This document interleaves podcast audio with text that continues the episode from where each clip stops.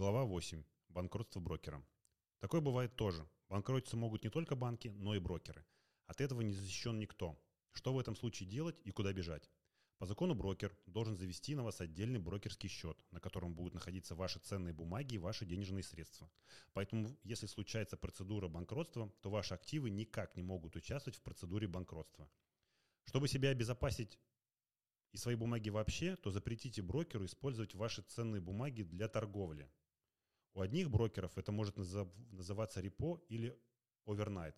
То есть брокер берет ваши ценные бумаги и кому-то дает в долг. За это он вам платит какую-то комиссию. Поэтому у себя в приложении, либо в десктопной версии отключите эту функцию. Теперь что делать с акциями? Все записи по вашим акциям хранятся в депозитарии.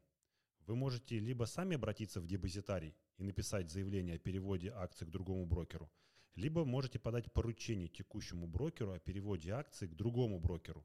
Но перевод акций от одного брокера к другому стоит денег, и это достаточно долгая процедура.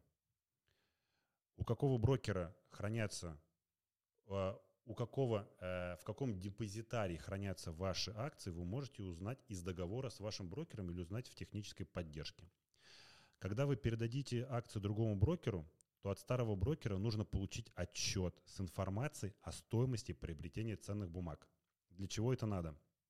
Когда вы эти бумаги продадите у нового брокера, у него не будет информации о цене покупки, и он возьмет налог со всей суммы продажи. То есть, например, вы купили акцию за 100 рублей у одного брокера.